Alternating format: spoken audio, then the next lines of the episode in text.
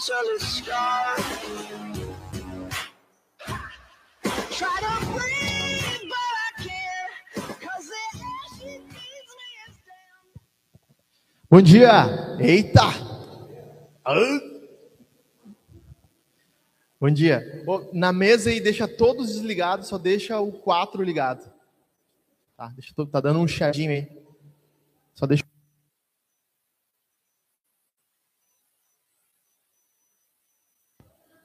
Quatro. Aí.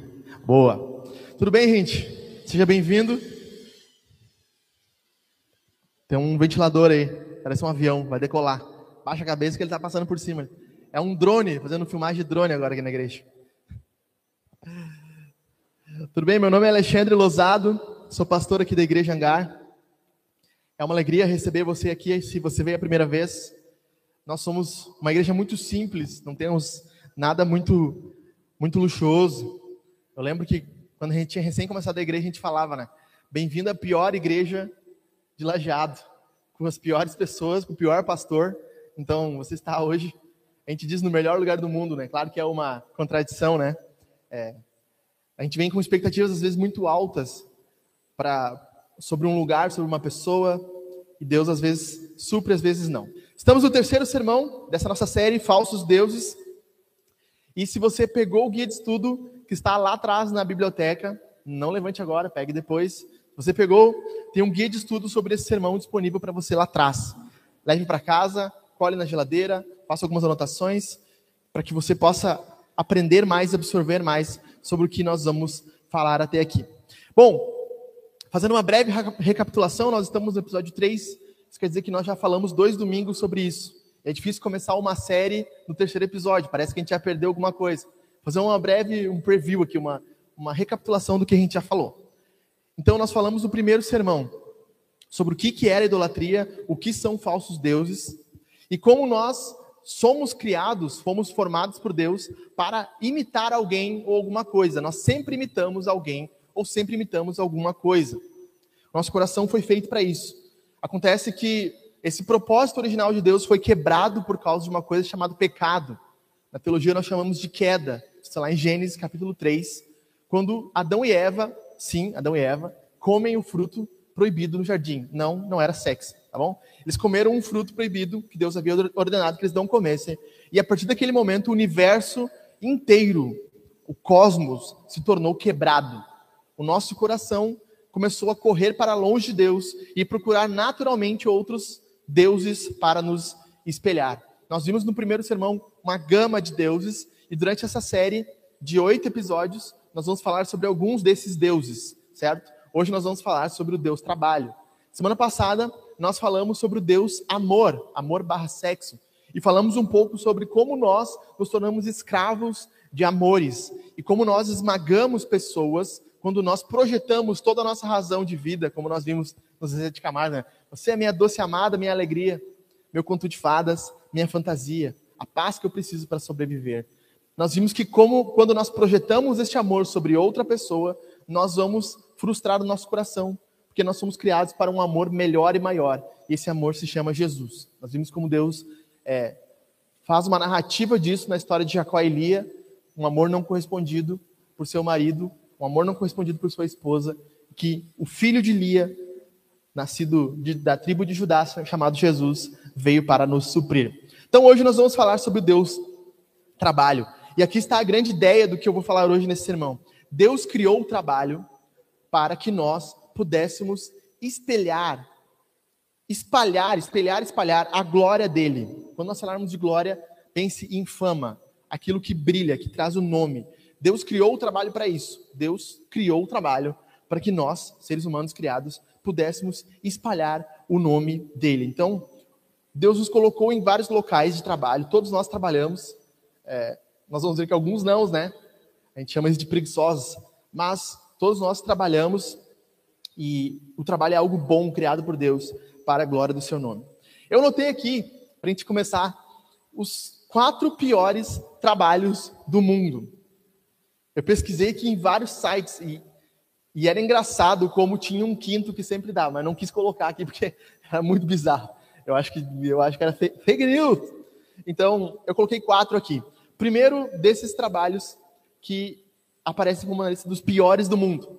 Desentupidor de esgotos na Índia. Diz que o cara que faz isso na Índia. Imagina que a comida, né? A Cláudia está no cultinho, né? Imagina que a comida que os caras fazem na Índia é, é aquele troço. Né? A Anvisa 100% falou que está certo, pode comer. Eu, uma vez eu vi a, a, um vídeo da mulher cozinhando assim, daí ela pegou, botou um tempero na boca, outro na boca, botou uma água, cuspiu na panela. Misturou o tempero antes, né? Misturou e cuspiu na panela. Então, o jeito que eles fazem comida é um pouco estranho. Agora, tu imagina o esgoto. Se a comida dos caras são essa, imagina o esgoto. Então, vários, várias listas listaram esse aqui como um dos piores é, trabalhos. Tem um, tem um dos trabalhos que eu não acreditei que fosse verdade, mas depois eu fiquei pensando, cara, isso faz sentido. Como eles sabem que o Rexona protege 48 horas? Alguém precisa testar isso, né? Então existe a profissão chamada de testador de odores. A pessoa que é contratada para cheirar sovacos fedidos. Como a pessoa sabe que elimina o bafo? Hã? Alguém precisa botar a nareba dentro da boca ali e sentir o cheiro. Então, existe a profissão de sentir, uh, sentir cheiros, testador de odores. E claro, nós não podemos esquecer né, do, do cheiro da flatulência. Flatulência que fala, né, Fê? Flatulência, flatulência, não lembro. Do peido, certo? Pessoas são contratadas para sentir é, cheiro de peido, saber se alguns químicos vão modificar o cheiro do, do peido da outra pessoa. Acredite se quiser, isso é um trabalho. Terceiro trabalho, que é um dos piores do mundo. Isso aqui me surpreendeu, porque tá que nem aquelas listas. Quatro piores trabalhos do mundo, e o terceiro vai te surpreender, para te dar o gatilho aquele, né? Então, assim, eu, eu não acreditei, mas depois eu vi que fazia sentido também. Guardas do palácio de Buckingham. O Jô morou na Inglaterra um tempo, sabe o que eu estou falando. Esses caras, eles ficam lá, é, parados, fazendo a guarda, e eles precisam ficar imóveis, eles não podem se mexer. Aí imagina que no calorão na Inglaterra, que tem locais que são muito quentes no verão, chega a 40 graus, né, 40 e poucos graus, os caras estão lá, a roupinha. Não sei se lá faz tanto calor, acho que faz em Londres.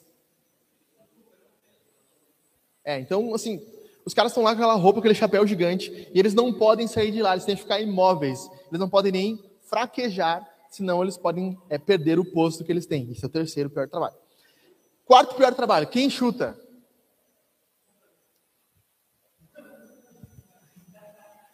Quarto pior trabalho, errou. Quem quer chutar aí? Para quem, pra quem que a gente liga quando a gente está pé da vida com a conta telefônica que deu errado?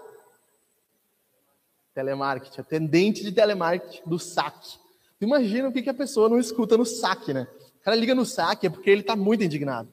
Então, o telemarketing de saque foi listado como um dos piores serviços para se trabalhar, mais estressantes de se trabalhar. Então, é, aqui, claro, eu falei isso para a gente ter um, um, disclaimer, dar uma, uma risada de algumas coisas.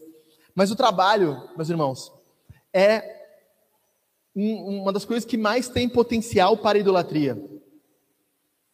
E muitos de nós começamos a adorar o Deus trabalho sem nem percebermos. Nós vamos ver aqui por que isso acontece e algumas dessas características. E talvez você vai entender melhor. Por que, que o trabalho ele tem se tornado um dos deuses mais adorados em nossos dias? Mais ou menos no século XVIII, um homem chamado Darwin propôs uma teoria chamada de evolução, certo? E a partir de Charles Darwin, se criou o que os filósofos chamam de materialismo. O que é materialismo? Preste atenção, nós vamos entender por que estou falando isso? Materialismo significa que só o que é material é que faz sentido.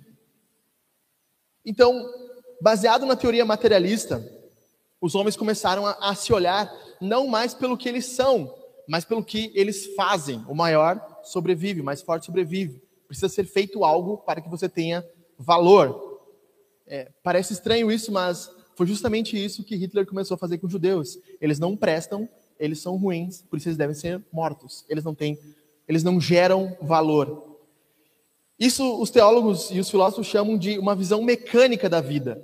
Só se vale aquilo que se faz. O ser humano é aquilo que ele faz. E por isso que em nossos dias é muito comum nós falarmos sobre aborto, porque o ser o feto, o aborto, o bebê dentro da barriga, ele não fez nada e não pode fazer nada, então ele não tem valor nenhum. Por isso que alguns países da Europa já está sendo estudado, inclusive permitido, como alguns países nórdicos, que crianças com síndrome de Down sejam mortas. E há discussões até se é em, em algum nível de certa idade, depois do nascimento, ainda assim não valeria um aborto da criança. Por quê? Porque eles acreditam que a, a pessoa que tem Down, ela não pode produzir algo bom. Então, isso foi entrando em nossa cultura e nós começamos a nos tornar aquilo que nós fazemos. Por isso, que um diálogo muito comum que você tem em nossos dias, quando você conhece uma pessoa, Oi, tudo bem? Como é que é o seu nome? Ah, meu nome é fulano de tal. E o que, que tu faz? Nós geralmente perguntamos para as pessoas o que ela faz, o que ela produz, onde você trabalha. São duas perguntas muito comuns: onde você trabalha e de que família que você é, certo? Então, de onde você trabalha, o que você faz? Porque o que nós fazemos nos define e não mais a nossa identidade em si. Antes era nós somos algo e fazemos.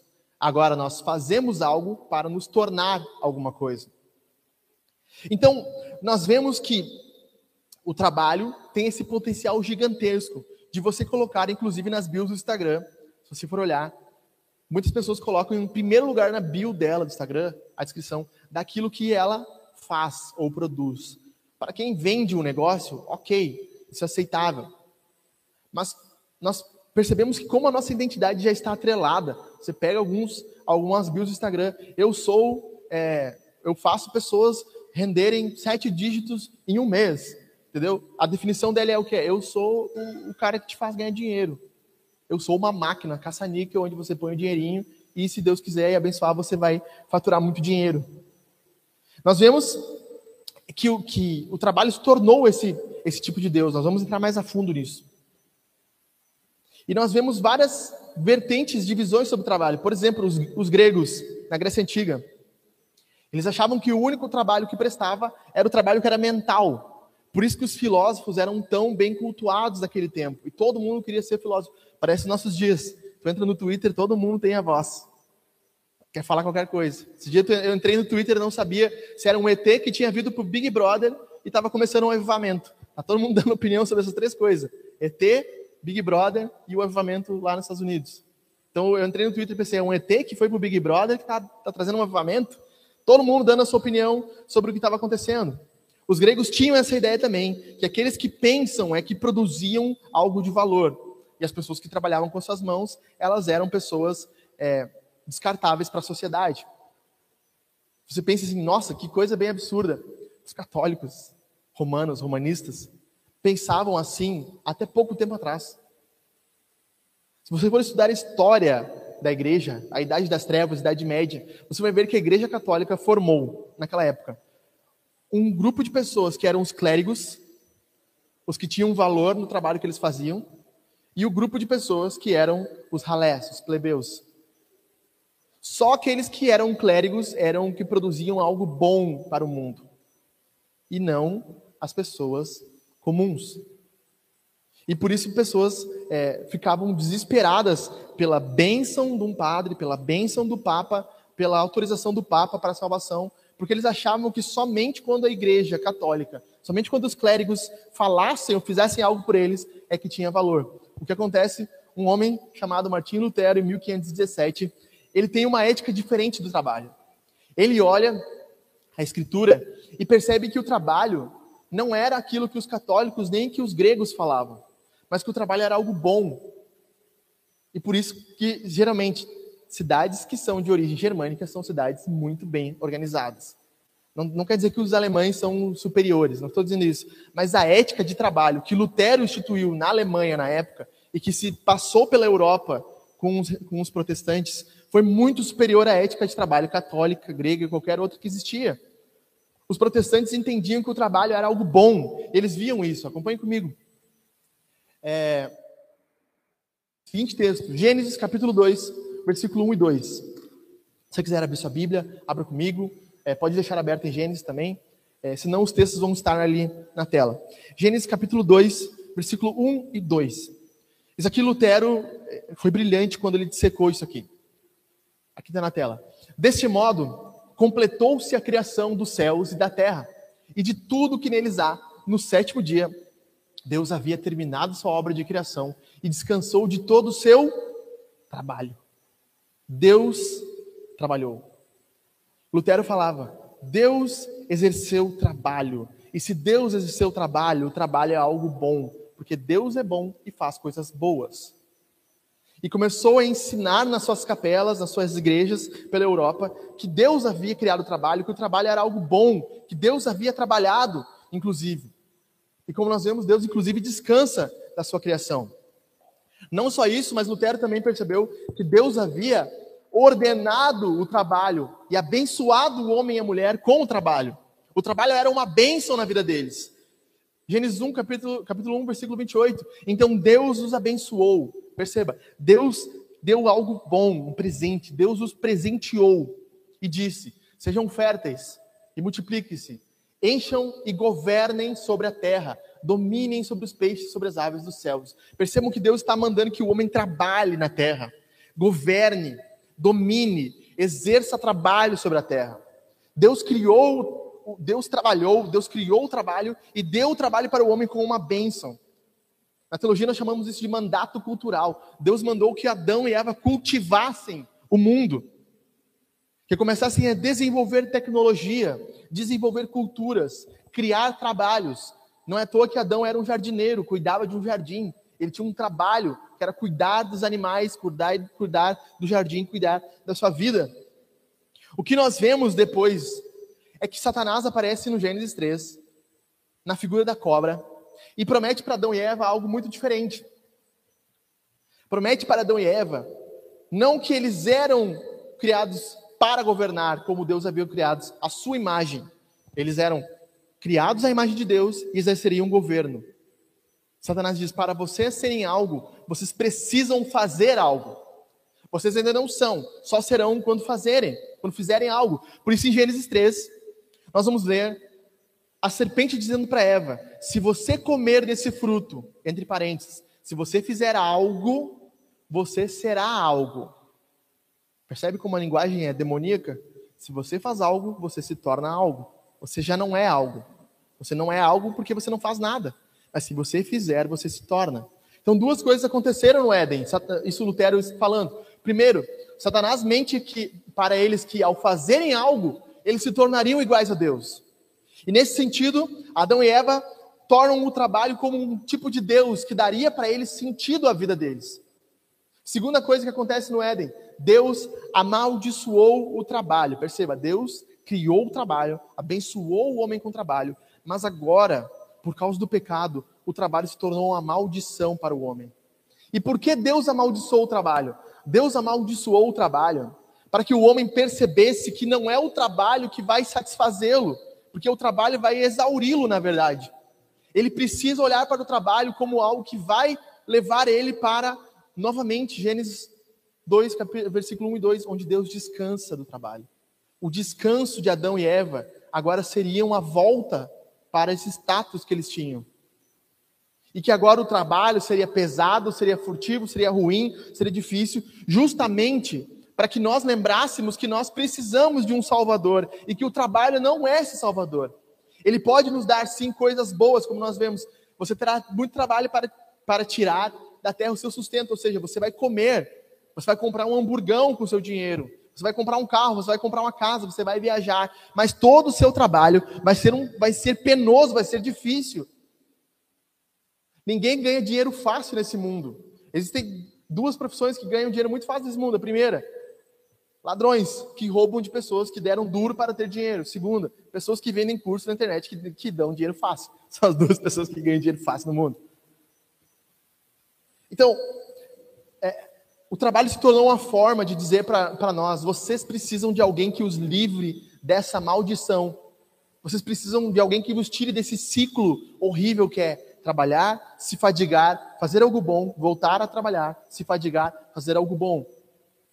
O diabo quebrou isso na nossa mente. A queda fez com que nós, ao invés de trabalharmos para espalhar a glória de Deus, nós trabalhamos para nos satisfazer.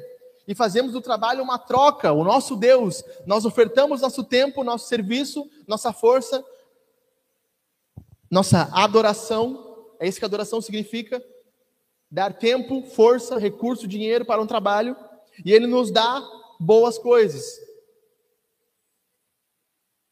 Então nós deixamos de adorar a Deus, o Criador, para adorar a criatura, o trabalho. E começamos a idolatrar o trabalho. Por isso o trabalho é idolatrado, idolatrado de duas formas. Primeira, quando nós somos consumidos pelo trabalho. Segunda, quando nós somos preguiçosos. Dá um cutucão aí no Everton aí que ele está em outro planeta aí, Helena.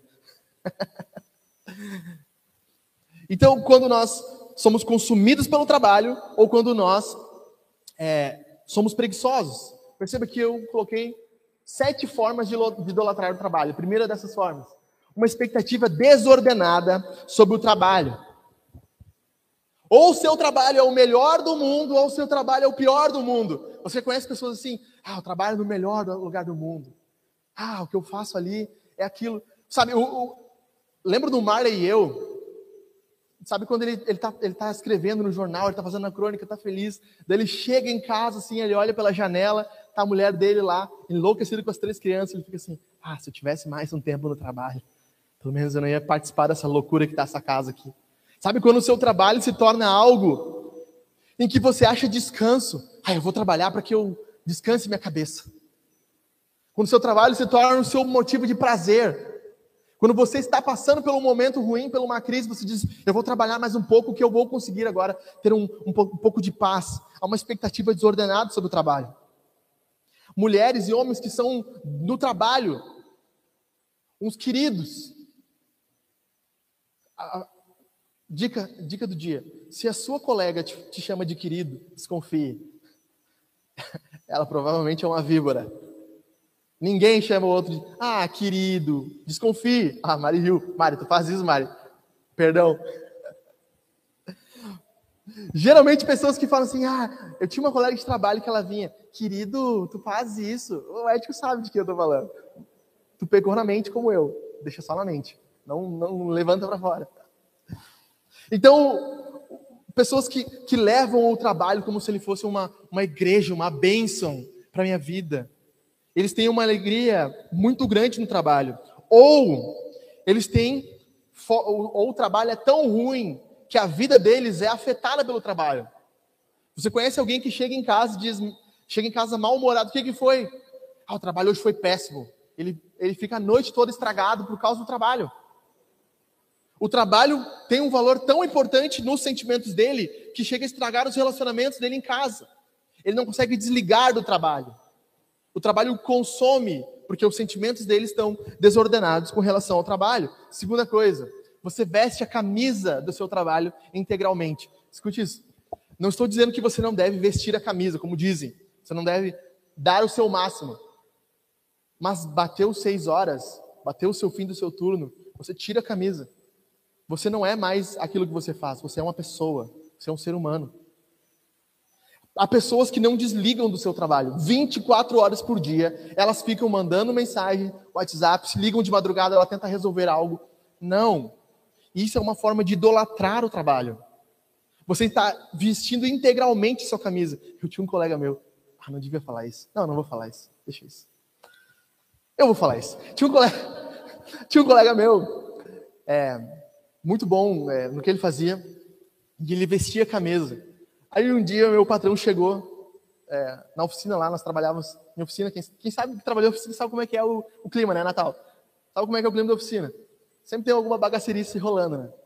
Daí ele chegou, reuniu o pessoal, pessoal, quero quero parabenizar a equipe aí, todo mundo vestindo a camisa, inclusive aqui o nosso colega aqui, ontem ele tirou a camisa pela empresa. Entendeu o que aconteceu? Ele foi num cliente lá e, né, teve um, um namoro com, a, com o cliente lá para facilitar os negócios. Brincadeira, foi para facilitar, né? Mas ele teve uma afeição lá pela pessoa. Daí ficou a piada interna. Ele vestia, ele, de todos que vestiam a camisa na empresa, ele era o único que vestia e tirava, né, digamos assim. Mas nós não tiramos a camisa.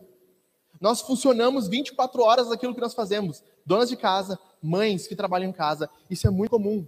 Sabe, às vezes eu olho a Jaque atacada assim, fico pensando, amor, eu sei que tem louça. Eu já falei para ela, deixa para depois. Mas sabe, quem, quem, é mulher, dona de casa, sabe. O marido fala, deixa para depois, a mulher não consegue. Ela tem que passar um pano no chão, estupiza, é como se tivesse caído uma bomba atômica, no, que alguém pisou no chão. Então, mulheres que trabalham em casa, elas também se consomem pela casa, de tal forma que elas não conseguem descansar. Isso é ruim, não é bom. Não é bom. O Timothy Keller, autor do livro Deuses Falsos, ele escreve assim: Antigamente, os deuses que os humanos adoravam eh, exigiam sacrifícios de sangue para que eles fossem adorados. Hoje em dia também é assim. Hoje em dia nós também fazemos isso. Hoje em dia nós entregamos aos deuses, como Deus trabalha, todo o nosso tempo. Nós matamos a nossa família, nós matamos a nossa esposa, nós matamos pessoas ao nosso redor, porque nós estamos consumidos pelo trabalho e não conseguimos desligar do nosso trabalho. Nós temos que aprender o que Deus quer para o nosso trabalho, nós vamos chegar lá. Terceira coisa, quando o trabalho se torna sua missão, sabe? O meu propósito de vida é fazer pessoas se sentirem felizes, prosperando. É bonito, eu sei que é. É, é muito bonito, mas o trabalho se tornou uma espécie de, de salvação do mundo, um salvador do mundo. É quando as pessoas prosperarem que elas estarão felizes é, consigo mesmo. Sabe, para o Bill Gates, que tem 70 bilhões num ano, ok. Não é para tu que vende erva mate. Calma, não é para tanto. Não é para tanto. Sabe, nós idolatramos pessoas que, que, que têm esse pensamento. Uau, sabe, o meu trabalho ele proporciona para as pessoas que elas mudem de vida e tenham uma qualidade de vida mais excelente. Às vezes pode acontecer, às vezes pode acontecer sim. Mas nós transformamos o nosso trabalho como a nossa missão de vida. O que eu vou fazer no mundo é fazer com que as pessoas se sintam felizes com o seu trabalho, quando nós somos criados por Deus para fazer Deus conhecido através do nosso trabalho. Entende a diferença? O nosso trabalho é um meio de fazer Deus conhecido, mas nós queremos que as pessoas conheçam prazer, satisfação, prosperidade por meio do nosso trabalho. As duas coisas podem ser somadas juntos, certo? Você sacrifica qualquer coisa por causa do seu trabalho. Você sacrifica seu tempo com a igreja. Você não tem tempo para ir ao culto porque você está viajando ao trabalho, você está resolvendo um problema do trabalho. Você sacrifica o seu tempo de devoção com Deus, você não consegue ler a sua Bíblia, você não consegue orar, porque você está envolvido 24 horas por dia no seu trabalho. Você sacrifica afeto com a sua família. Você senta no sofá e em vez de ter tempo com a sua família agora que você chegou em casa, e deixa eu dizer para vocês uma coisa: tempo de qualidade é a mentira mais burra do mundo. Não existe tempo de qualidade. Não existe tempo de qualidade. Existe tempo. Ah, eu fiquei 20 horas fora, agora vou ficar 15 minutos de qualidade com meu filho. Inverte, inverte esse pensamento. Você paga uma massagista para te fazer massagem uma hora e ela faz cinco minutos. Ela te diz: é que essa massagem foi no tempo de qualidade. Não, mas eu queria. Não, mas é que é o tempo de qualidade. Esse tempo de qualidade, esses cinco minutos, equivalem a toda a hora que tu pagou. Você acha justo isso? Agora você acha justo isso com seus filhos? Você acha que seus filhos merecem isso? Você reclamaria de uma massagista que fizesse isso? Como você acha que seus filhos sentem quando você para 10 minutos com ele e diz: esse é um tempo de qualidade? Porque o papai e a mamãe eles, eles não conseguem ter mais tempo. Isso é uma mentira. E nós matamos o afeto dos nossos filhos da nossa esposa, porque nós acreditamos que um tempo de qualidade vai suprir a falta de tempo investido. E isso não funciona assim. Pessoas que adoram o trabalho, elas não percebem que estão matando seus filhos e sua esposa, sua casa, sua vida por causa do trabalho. Quinto lugar, não faça essa cara de triste, gente. Não quero vocês tristes, quero vocês felizes. Você se consome atrás do pote de ouro. Você é aquela pessoa que sempre diz assim: agora eu vou. O que falta para mim é o seguinte. O que falta para mim, o Everton aqui, é fazer 30 tatuagens no dia. Ah, daí quando eu fizer 30 tatuagens no dia, eu vou conseguir parar. Sabe, nós estamos sempre correndo atrás do pote. Não estou dizendo que ele diz isso, estou dando um exemplo. Nós estamos sempre correndo. Ah, quando minha lanchonete tiver agora com 50 garçons, aí eu vou conseguir parar. Sabe, nós sempre projetamos um momento em que nós estaremos bem. E isso é o que o Deus trabalho quer que nós façamos. Projetamos algum momento que nós estejamos bem. E tu pode ver que a expectativa do cara nunca é baixa. Por exemplo, assim, ah, eu quero só trabalhar das 8 às 18 horas, chegar em casa e ficar com a minha família. E no final do mês ganhar o meu dinheiro.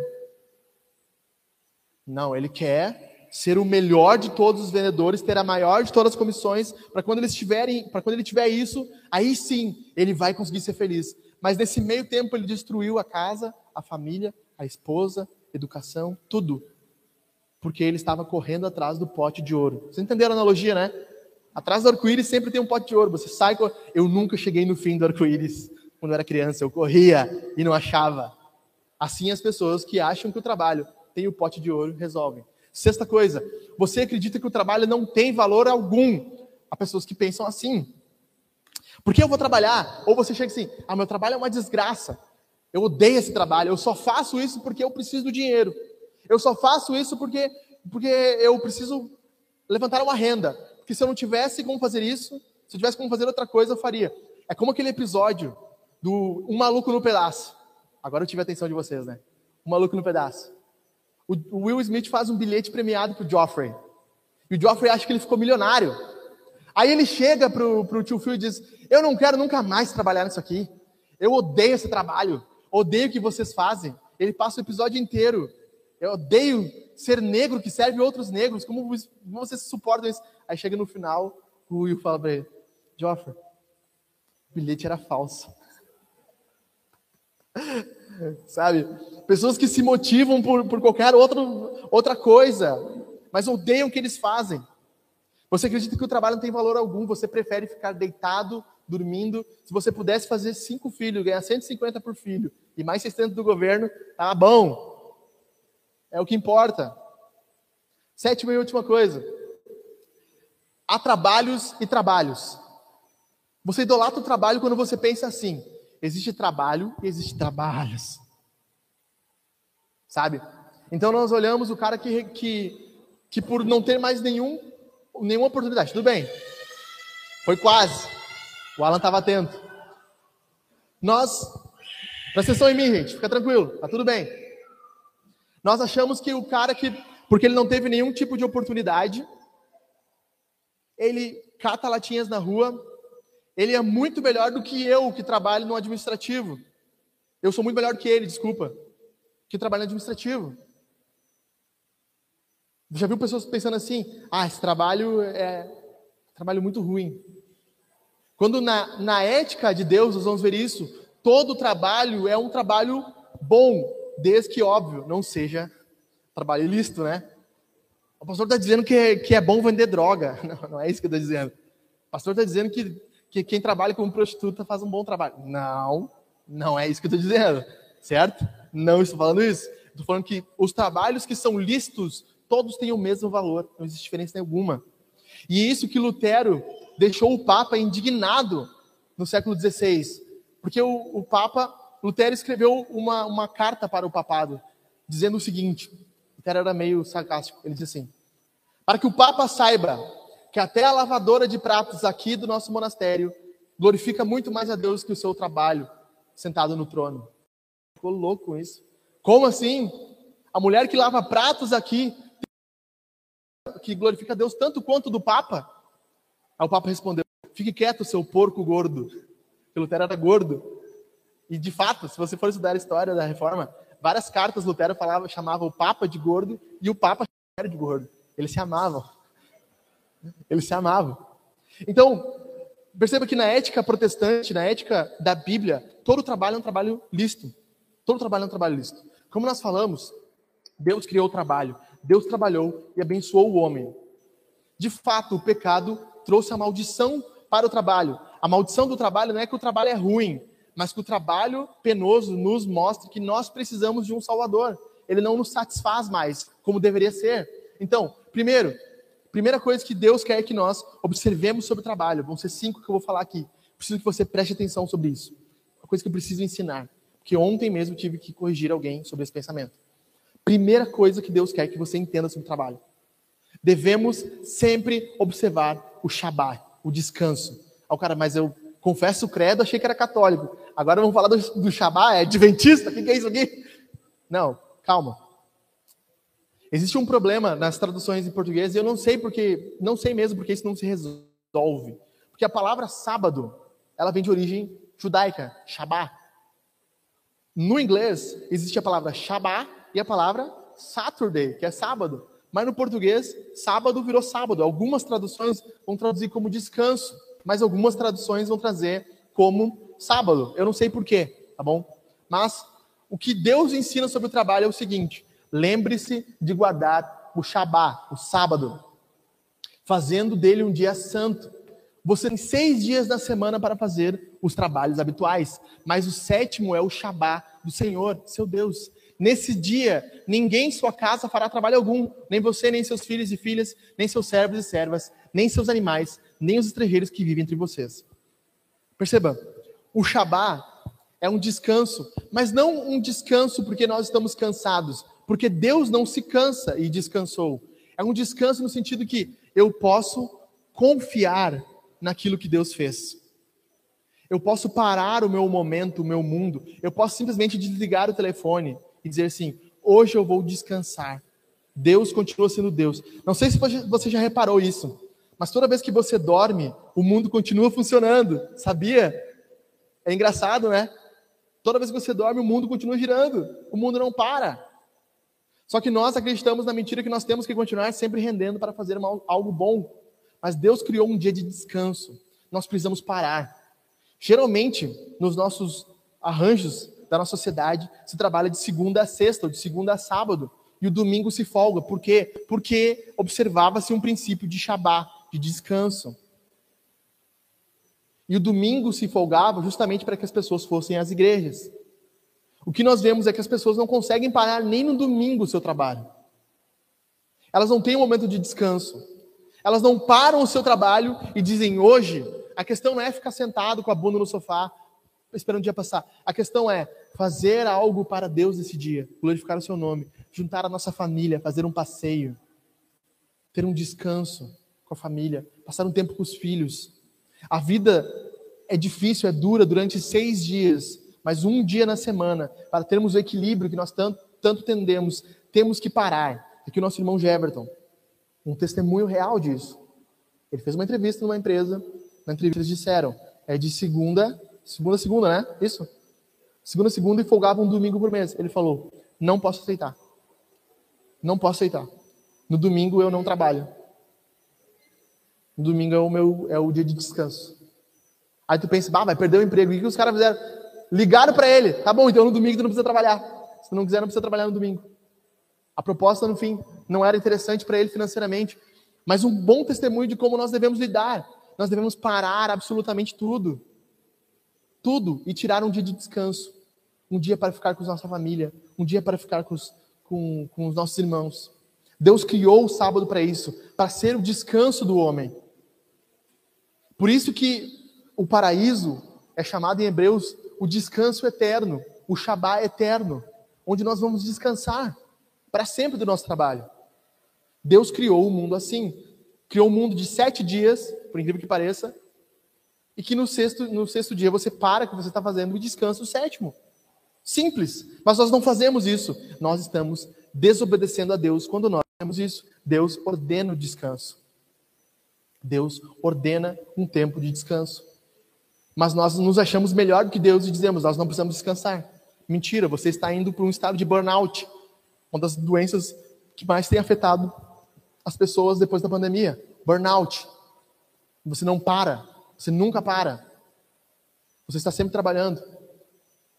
Por isso que eu tenho já alguns, alguns meses tentado, tentado, né, nem sempre consigo, na segunda-feira, parar o que eu faço tudo, não faço mais nada. Não, às vezes eu quero até sair do grupo da igreja. Quero que ninguém me ache.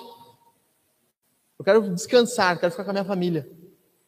Porque no domingo, eu geralmente estou enlouquecido aqui trabalhando, pregando, fazendo coisas. Então, na segunda-feira eu paro. Tento, pelo menos. Segunda coisa que Deus quer que nós entendamos é que nós trabalhamos para o Senhor Jesus. Precisamos ser diligentes. Perceba o que o texto de Colossenses vai dizer: escravos, em tudo obedeçam aos seus senhores terrenos, Procurem agradá-lo sempre e não apenas quando ele, não apenas quando eles estiverem observando. Você já foi você já foi o tipo de pessoa que diz assim: hoje o chefe não tá. Já viu aqueles memes? O chefe não tá, todo mundo vai pro Instagram, fica mexendo ali, ah, tá, hoje tá uma teta de trabalhar. Talvez você, o chefe, passe isso com seus funcionários, certo? Mas na ética do trabalho protestante, em última análise, todo o nosso trabalho é feito para Jesus. Estamos diante de um Deus que nos observa constantemente. E por isso ele exige de nós diligência. Sirvam, sirvam-nos com sinceridade, por causa do temor ao Senhor. em tudo que fizerem, trabalhem com bom ânimo, como se fosse para o Senhor e não para homens. Ou seja, Deus está nos dizendo: façam como se fosse para mim, algo bem feito, não para as pessoas. Sabe, eu acho que isso nos liberta em vários estágios da idolatria, do, do por exemplo, do salário. Eu vou render, render, render, render, render para ganhar mais. Mas se eu tenho a mente assim, eu vou render, render, render para fazer o nome de Jesus conhecido, para trabalhar como se fosse para o Senhor, vou ganhar mais. Mas eu não fico escravo do dinheiro, eu fico escravo de Deus. Eu trabalho para fazer o nome de Deus conhecido e não trabalho para ganhar e enriquecer. Perceba como isso é libertador até para o teu, até teu chefe. Tu não ter um funcionário que é ganancioso em excesso e que tudo que ele faz quer por dinheiro e a qualquer momento ele pode dar um pé na tua bunda e te mandar e sair do trabalho, pegar uma outra proposta e te deixar tu te ferrando, porque ele está atrás do dinheiro. Para os cristãos não deveria ser assim. A nossa ética é fazer sempre o nosso melhor, sempre o nosso melhor, sempre o nosso melhor. Nem sempre nós conseguimos, mas deveríamos tentar. Terceira coisa, todo trabalho é lícito, todo trabalho lícito é digno. Portanto, quer vocês comam, quer bebam, quer façam qualquer outra coisa, façam para a glória de Deus. É o que a Bíblia ensina. Todo trabalho que é lícito, que não é roubo, que não é crime, é um trabalho que glorifica o nome de Jesus. Portanto, se o cara está coletando latinhas, ou se o cara está administrando uma grande empresa, o trabalho dele é digno, se é digno, glorifica o nome do Senhor. Isso muda a nossa mentalidade do que nós fazemos. O que nós estamos fazendo não é só aquilo que nos dá dinheiro, mas aquilo que glorifica o nome de Deus. Por isso que eu disse que a grande ideia do sermão era: o trabalho foi algo que Deus nos deu para glorificarmos o seu nome, espalharmos o nome dele pelo mundo. Quarta coisa, todos devem trabalhar. Agora, agora vai cair o Instagram. Não grava, Helena, por favor inclusive crianças. Como assim crianças devem trabalhar? Crianças podem ajudar no serviço doméstico. Crianças podem ajudar a secar a louça. A Janice olhou para a Gabi, não sei porquê. Não estou falando nada. Crianças podem ajudar a colocar uma mesa. Hoje em dia, em nossa casa, a gente criou o hábito da Amanda colocar a mesa. Ela coloca a mesa. Às vezes eu fico bravo porque ela coloca tudo errado. Mas, mas a Jaque falou, ela está se esforçando. Tá bom. Agora eu pego o lixo e falo assim, Amanda, vamos com o papai, nós vamos levar o lixo lá. Eu dou uma sacolinha para ela mais leve, nós levamos juntos. Nós temos que ensinar os nossos filhos desde pequeno que o trabalho é algo bom e não algo ruim. E que Deus nos criou para trabalhar. Ele nos deu o governo, Ele nos abençoou com o trabalho. Nós livramos os nossos filhos das atividades mais simples. Lavar uma louça, secar uma louça. Às vezes, cozinhar um arroz ali ajudar sob a tua supervisão, fazer com que ele sinta que o trabalho é algo bom. Olha o que a Bíblia vai dizer. Todos, eh, enquanto ainda estávamos com vocês, lhe ordenamos, perceba, não é um conselho, é uma ordem. Quem não quiser trabalhar, não deve comer. Imagina o teu filho, não, não botou a mesa, não vai comer. Não é isso que eu estou dizendo. Mas é um incentivo para que a gente faça ele entender que todo esforço tem a sua recompensa. E que Deus ordenou que fosse assim. Então, devemos criar essa cultura desde pequenos, a colocar os nossos filhos a ajudar no serviço doméstico, ajudar a fazer as coisas. Você que é mãe, agora o Emer pensando, eu tenho quatro. Esses dias ele post... Esses dias tu postou no Instagram, né? Agora a paternidade está rendendo, tava eles cortando grama. Aí o cara vai fazer mais filho que eu trabalho menos, entendeu? Brincadeira, o trabalho é dobrado, né? Mas a gente percebe que, que a maternidade e a paternidade, elas vão nos dando folga também à medida que os nossos filhos crescem. Porque eles aprendem o trabalho, aprendem a trabalhar. Nós podemos pagar um salário para eles, uma mesada, como se dava antigamente. Dizer, esse aqui é o recurso que o papai está te dando com relação ao teu trabalho, guarda. Fazer com que ele entenda essa ética do trabalho. O trabalho é bom, algo valioso. Quinta e última, o trabalho é um testemunho poderoso da obra de Jesus. Quanto aos servos, que sejam em tudo obedientes ao seu senhor, dando-lhe motivo de satisfação. Que não sejam respondões. Ah, agora pegou, né? Nem furtem, mas que deem prova de toda a fidelidade, a fim de que, em todas as coisas, manifestem a beleza da doutrina de Deus, nosso Salvador. Deus instituiu o trabalho como algo que faça com que o nome dele seja conhecido. Onde nós estamos inseridos, Deus tem nos feito, a, colocado ali, para trabalhar diligentemente, a fim de que o nome de Jesus seja conhecido. Imagine um testemunho maravilhoso de chefes como era antigamente. Eu só trabalho com cristãos, hoje em dia né, não é mais. Eu só contrato cristãos, porque eles chegam no horário, eles dão o seu máximo quando eles estão aqui. Eles não estão motivados pelo dinheiro, estão motivados em agradar ao, ao Deus deles. Eu nem me importo que eles fiquem falando de Jesus aí. Eu só quero que eles trabalhem para nós. Como seria poderoso se nós começássemos a criar uma cultura sadia com relação ao trabalho, onde nós fizéssemos que cristãos se tornassem exemplos de como se deve trabalhar. E através do nosso trabalho, pessoas conhecessem o nome de Jesus, porque nós somos bons trabalhadores, porque nós fazemos o que é correto, nós não somos brigões, respondões do trabalho. Ô fulano, tu pega um copo de café. Ah, mas vai te enxergar, vai tu pegar. Não, você levanta, serve.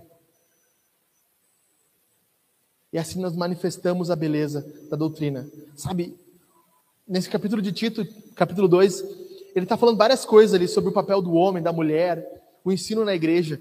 E a única coisa que, que o autor de Tito escreve que glorifica a Deus dessa forma é o trabalho. O trabalho tem o potencial de fazer pessoas conhecerem o nome de Jesus. Encerrando aqui, meus irmãos. Deus que lida com os nossos falsos deuses. Eu vou encerrar dizendo isso aqui. Esse homem é Abraão. E eu quero que você preste toda atenção agora, porque eu estou terminando. Abraão, desculpa, Salomão, tá? Esse homem é Salomão, um dos homens mais sábios de todos os tempos, as pessoas dizem.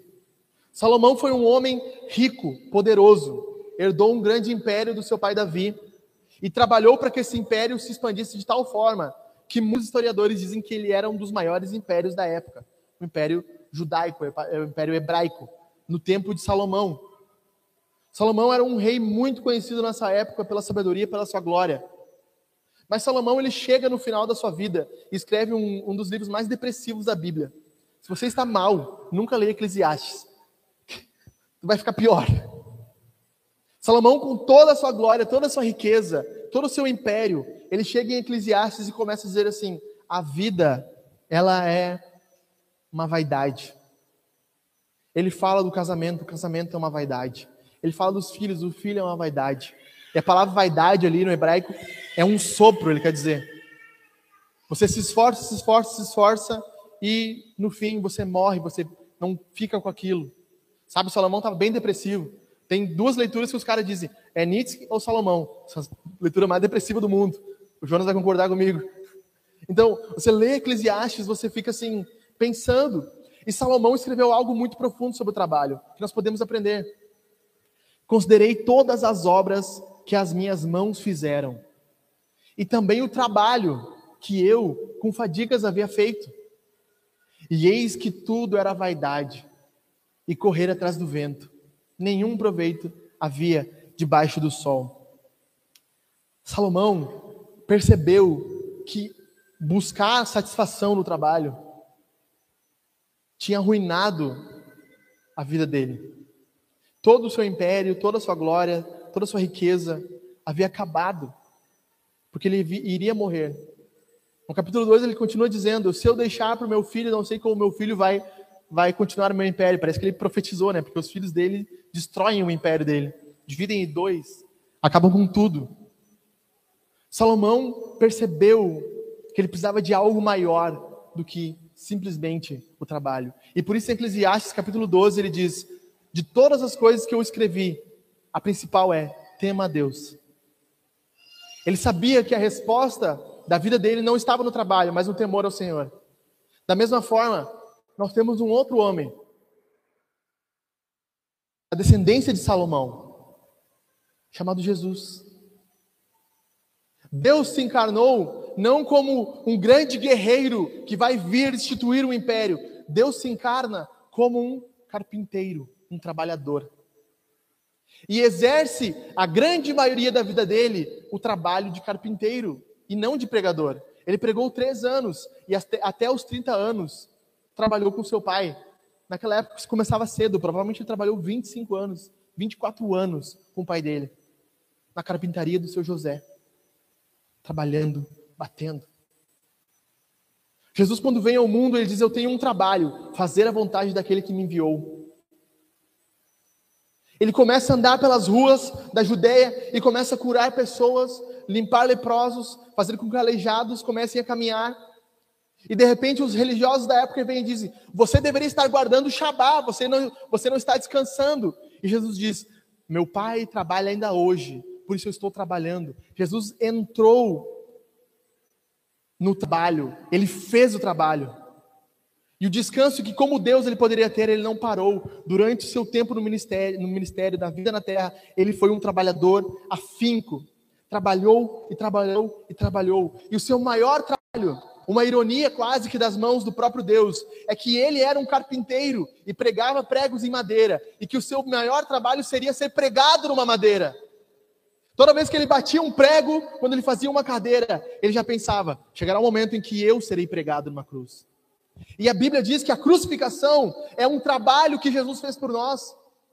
A Bíblia diz que ele verá o fruto do trabalho da sua alma e ficará satisfeito. O Filho de Deus, ele vem como um trabalhador e na cruz ele trabalha para a nossa salvação. E quando ele entrega o seu corpo na cruz, quando ele é pendurado e morto, sangra, sangrando na cruz, o fruto do trabalho dele é aquilo que nos traz o Shabá, o descanso, porque nós estamos correndo enlouquecidos atrás de sentido no trabalho, atrás de que pessoas nos digam como nós fazemos e o que nós somos através do trabalho, quando na verdade nós precisamos olhar para o trabalho dele e dizer aquilo define quem eu sou, o trabalho do trabalhador, o Deus que trabalhou por mim, que morreu pelos meus pecados e que agora eu sou chamado não um comprador, um pedreiro, eu sou chamado de filho de Deus, não pelo meu trabalho, mas pelo trabalho penoso da alma dele.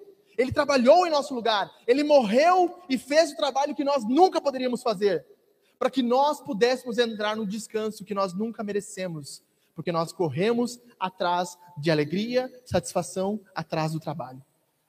Mas Jesus veio, se entregou por nós, para que nos chame, para que nós não confiemos mais no trabalho, mas sim no Deus que trabalhou pelas nossas almas. Um Deus que se entregou por nós.